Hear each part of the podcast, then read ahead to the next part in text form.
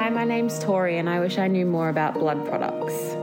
Hi, my name's Letitia. I wish I knew more about taking care of myself when starting shift work. Hi, my name is Lydia. I wish I would know more about how to work as in a team and solve conflict. Hello, welcome to Five Things, the nursing podcast from the Royal Brisbane and Women's Hospital. My name is Liz Crowe. I'm Jesse Spur, and this is a podcast by, for and with the amazing nurses and health professionals in our corner of the world. We hope to connect with a global community as we move from surviving to thriving. Welcome to Five Things. Hi, my name is Liz Crowe. And I'm Jesse Spur. And we're here for a little bit of a different episode where as we go towards the launch of the RBWH and Beyond Self-Care 14-Day Challenge, which is going to kick off on the 13th of February this year. So coming pretty soon, Liz. It is. So this follows on last year. I did a 14-day self-care challenge for the staff at the Royal. We had hundreds and hundreds of people engage. And essentially what it is that every day you receive a booklet on an email, and every day there is a reflection and an optional QR code or activity, something to engage with to make people really more thoughtful and more proactive about their own well-being and self-care. This year, because we have the medium of the podcast, we're going to embed a few podcast episodes just to really help people, I guess, think and learn new things about well-being.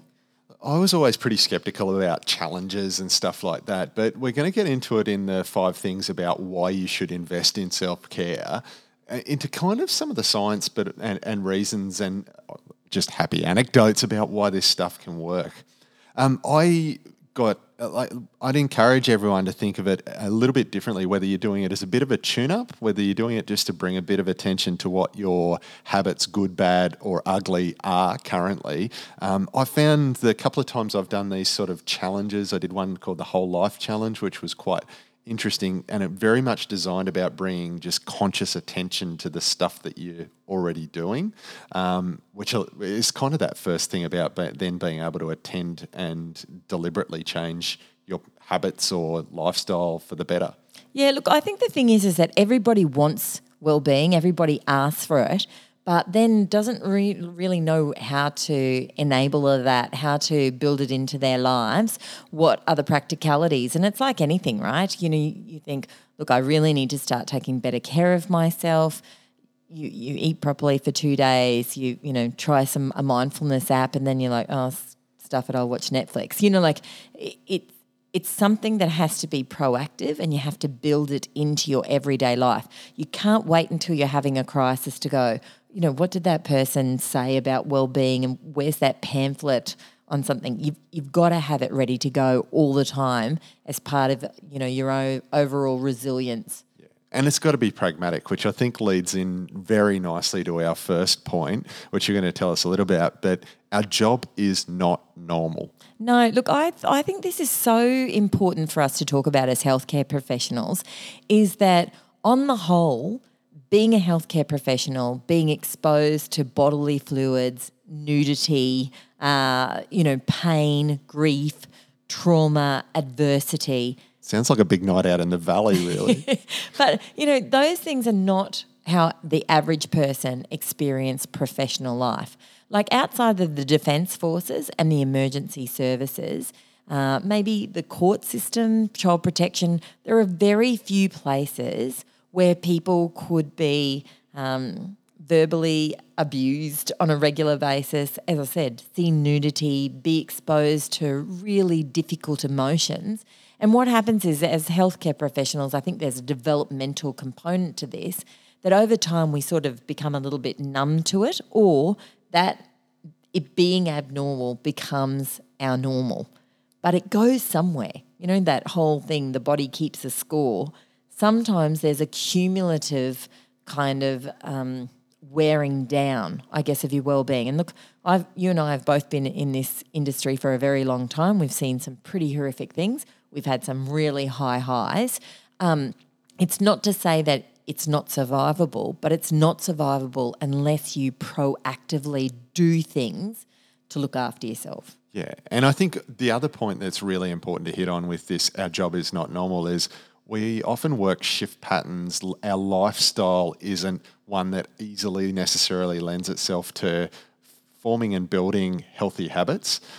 There's a horrible layering of privilege that comes into a lot of the popularised perspectives of wellbeing, and I think that makes it quite hard to engage with sometimes. You've seen the guy with the washboard abs influencer on Instagram. It's like, you got no kids and you're just filming videos for a couple of hours a day, and then you can work out and have whatever food you want to have. Yeah, and look, I think that's a real frustration for healthcare professionals because, you know, they go to something on wellbeing and it's like, sleep 9 hours every night, stay in a routine. I mean, that is just not a possibility. Do some yoga, drink plenty of water. Do some mindfulness. I mean, they're not the realities of a shift worker.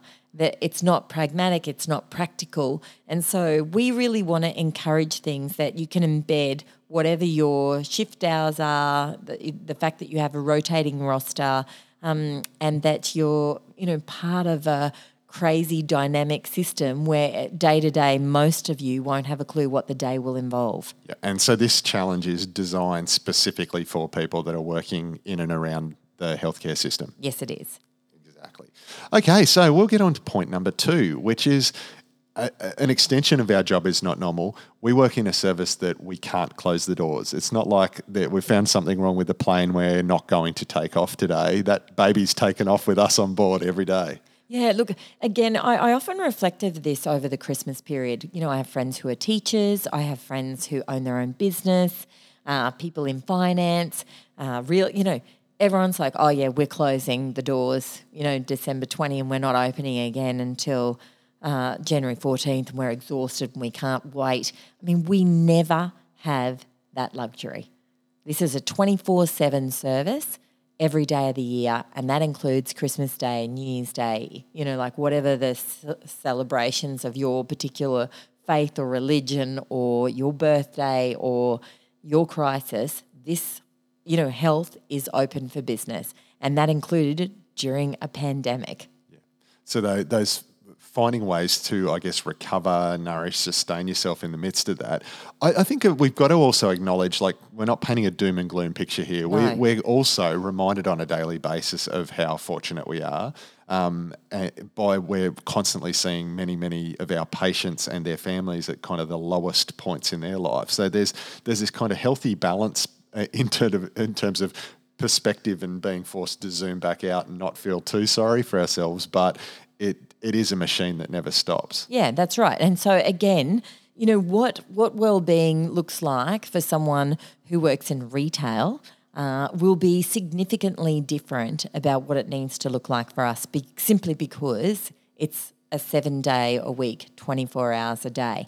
And so as part of that, you know, people laugh at me. I've mentioned this before. I went on a sandwich diet. Like, I just found as a social worker who responded to Met calls or code blues, whatever you want to call them, you know, every time you'd finally get some lunch at 10 past 2 in the afternoon, you'd put it in, you'd heat it up in the microwave, and you'd have to go to a code every single time. Like, and so often what would happen is the third time you've heated it up, you throw it in the bin because you're worried that you're going to give yourself something, and then you get hungry and you eat rubbish. And I realised that if you take a sandwich, you can have a bite of it and then you can run to a code and then you can come back and have another bite of it. Now, you know, a sandwich is not for everyone, but protein bars, a handful of nuts, an apple, these are all things that you can consume, stop, come back to it, you know, shove it in your mouth and keep going while you're in a part of a busy shift. And so this inability to close the doors is again going back to when we're looking at our wellbeing, incorporating the realities of this job. So being able to say, right, when I'm on night duty, I probably need to eat a little bit differently. Or perhaps, you know, I have 4 nights of shift work a month. During those days, I just cannot exercise. That's the reality. Night duty knocks me around. You build that in as part of your wellbeing program. Awesome. So then the third point you've got is self-care is patient care. And I mean, that sounds a bit like a platitude, but... Doesn't it? But yeah. There is some genuine reality in that. Actually, there's science behind that. So science bomb on me. Exactly, the social worker who knows science. But what is really important is that I know this even as a single parent or as a working parent, it's very easy. You know, when I was doing my research, a lot of people said, look, I was really good at self-care. I was really good at a routine before I had kids, you know, because if I had to go out and exercise at 4 a.m. before a shift, I did. Or if at 11 o'clock at night, you know, I just went to the 24/7 gym, I did. But once you've got kids or you're breastfeeding or whatever, that it becomes so much more challenging. But what we know is if you give something to yourself, if your body is fueled in the right way, if you've managed to have 10 minutes of reading a book or doing some mindfulness or doing your knitting or whatever it is that floats your boat, that when you come back, you're a better clinician, you're a better friend, you're more patient, you've got a broader bandwidth cognitively to be creative, to respond to things in a much more measured way. So if you are dedicated to being the best healthcare professional you can, or the best partner, or the best child, or the best friend, it doesn't matter. But if you are committed to that, it is that whole put your oxygen mask on first, attend to yourself, and then you can look after everyone else in your sphere of influence. There's no point being a martyr about this. If you don't look after yourself in no way that is healthy, eventually you won't be able to look after anyone else either. Yeah, and I find that there's things that you don't really have a choice. Your kids will always keep taking energy from you. Your work will, by necessity, keep taking energy from you. And so the thing often that I've found left at times that's left to neglect is your personal relationships. Yeah. And I think the extension on that for me has been when I've been able to get into good habits around self-care, I find the big thing that changes with me is my reactivity to things. So it's that I've got that space, that breathing room between stimulus and response to actually have enough breathing space to make a choice about my reaction rather than just reflexively react to a situation. Yeah. And that flows into work. It flows into very much parenting, flows incredibly into my marital relationship. I totally get that premise of self-care. Well, it creates choices and gives space to actually be present and thinking and deliberate about what we're doing. And look, I don't think there's a healthcare professional who listens to this who doesn't say, look, I just give so much at work. I come home. I don't want anyone to speak to me, you know, and then your loved ones are like, how is your day? And you've got nothing left. You know, I say to people, it would be better to say to your family, dinner's going to be 20 minutes later, or I'm not going to be home later, or you know what, tell little white lie and say I'm stuck in traffic and go for a 20-minute walk somewhere or play heavy metal music on the way home and take the long, you know, route home to just give yourself some space to unwind or to talk to a friend so that when you walk in the door and those demands are there waiting, whether it's your puppy, whether it's your flatmates, it doesn't matter. You've had some time to kind of pause, get a little bit of energy back into your own psyche, and then you can, you know, engage with others. Yeah. And so, like, these are all sort of ideas and activities that are going to be promoted through the 14-day challenge, self-care challenge. So a bit of a speed dating of some principles, some well-being principles. Yeah. That kind of next step is habit formation, isn't it? Which is your point 4, which is we are what we repeatedly do. Yeah. And so 14 days isn't long enough to embed that, but it's certainly a good test bed to see what of these ideas fits in my regular old 14-day schedule. And look, you know, as I said, I've been that single parent who's working long hours and studying on top of that. And, you know, you can martyr yourself and think there is literally no space in the day for me to do anything. But one thing I always did is I showered really late at night, and that meant the kids were in bed, and I'm sorry for the environment, but, you know, I would have an 8 or 9 minute shower and metaphorically visualise myself rinsing the day off, just rinsing it away. That can be a well-being principle. You know, if that's all you've got time to do, then do it and do it well and do it with real a real conscious kind of I'm stepping into this and then I'm going to wash this away and I'm going to give myself a break and some rest because tomorrow is another hard, fast-paced day. I don't think there was a more true thing that every nurse could connect to with literally scrubbing your skin off after some shifts, and that sometimes is for emotional reasons and sometimes for exposure reasons. Yeah. But, yeah, that's one that I'm sure will resonate with a lot of people. Yeah, and that whole, you know, we are what we repeatedly do. I often talk to people these days about what is your numbing agent. Yeah. Okay, you've had a really horrific day. You're tired, you're exhausted, remembering that we're talking about this because there are days that are magnificent and fulfilling, yeah. But you've had a really horrific day. What is your default? What is the thing that you do without thinking? Is it pulling into a fast food place because you just cannot bear the thought of cooking?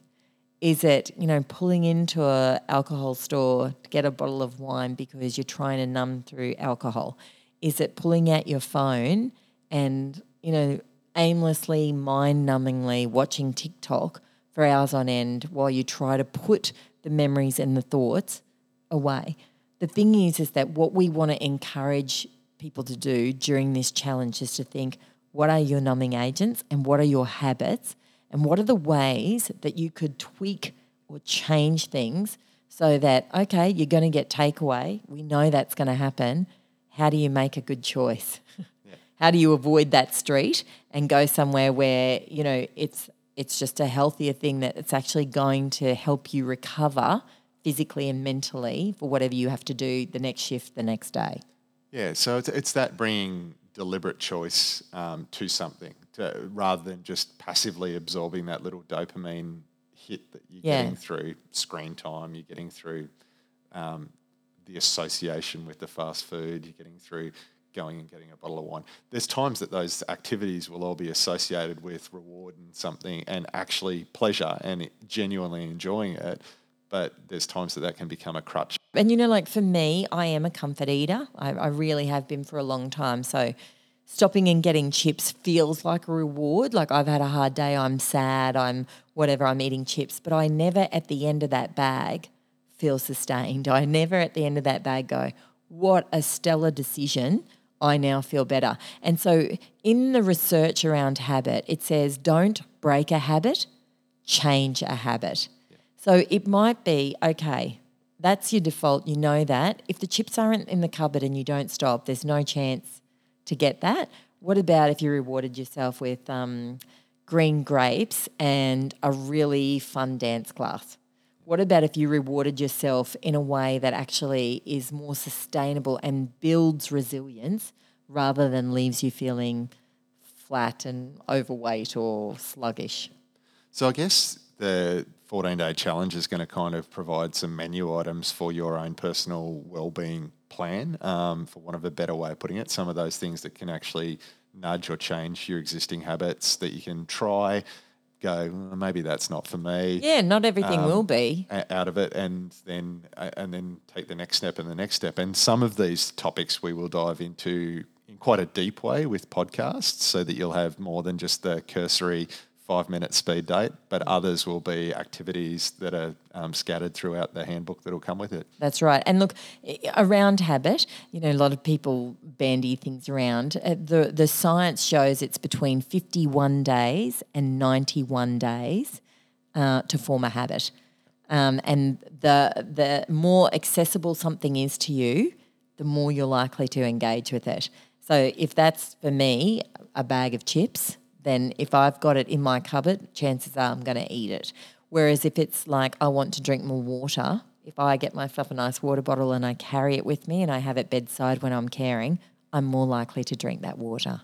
Okie doke. And so your fifth point is that a lot of our well-being in work and a lot of our connection and reasons for keeping going with our grossly abnormal work at times is our team. So this concept of that teams are both a reason for us to maintain our well-being, but also a big source of our well-being. That's right. That whole, the team that plays together stays together is true. There's an emotional contagion among stuff as well.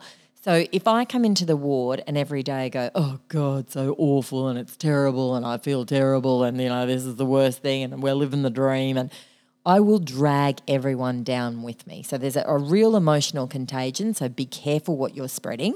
It'd be the first thing. But as a team, if you took on the 14-day self-care challenge, if you say to your friends, you know, let's walk 3 times this week, or let's commit to going to a movie and just having fun this week. When you know someone's waiting for you to do something fun or to go to the gym or to whatever, you're so much more motivated to and likely to go, but you're also more likely to enjoy it. My friends know that often when they want to catch up, I'm not a coffee drinker and I'm not a wine drinker. What I love to do is walk. People tease me about it, but just last night I had a new friend coming over and I said, do you want to do a walk first? And he was like, not really. And I was like, no, come on, you know, I live by the ocean, it'll be fun. He couldn't believe we walked 6.2 Ks because we were laughing the whole way. You don't notice it so much when you're with someone else. And so if you embark on well-being as a team sport, as a team effort, whether that team is 2 people or 20 people or 100 people, you're much more likely not only to succeed, but also more likely to repeat the behaviour. Awesome. So I'm sold. How can people find this? How can we navigate to the 14-day self-care challenge when we're looking? So we're going to put it up on Twitter. We're going to attach it on the Monday to the podcast so that people can find it on a QR code. But no matter wherever you are in the world, if you email me on Liz, L-I-Z, .Crowe, C-R-O-W-E, at health.qld.gov.au, I will send you a copy of it. Now, bear in mind, I will still be working during all of this and I have no administrative support, but we will get it to you. So there'll be a couple of ways to find it on our Twitter, with the podcast, or via email. But, you know, reach out to us if this is something of interest to you or your team. And the Royal Brisbane and Women's Hospital and my position, funded by the Royal Brisbane and Women's Hospital Foundation, has said that this year we can spread the joy. Sounds awesome. Looking forward to it starting on February 13th, just before Valentine's Day. Yes, and that's a very deliberate thing because, self-care is self-love, really. Perfect way to finish. Thanks, Liz. Thank you. The Royal Brisbane and Women's Hospital 5 Things Nursing podcast acknowledges the Turrbal and Yagara as the First Nations owners of the lands we now tread. We pay respect to their elders, laws, customs and creation spirits. We recognise that these lands have always been places of healing, teaching and learning. We also wish to acknowledge the First Nations people of the lands of our global community and encourage our listeners to seek out, listen and learn from the knowledge held in your shared space. As well as all major podcast outlets, you can find us at 5thingsnursing.podbean.com. Please also subscribe and give us a rating on your listening platform of choice. This helps others find the podcast. And finally, if you'd like to connect with Liz or myself on Twitter, we can be found at LizCrowe2. And for me, it's inject_orange. We would absolutely love to hear your thoughts, ideas or feedback. Thanks for listening to 5 Things.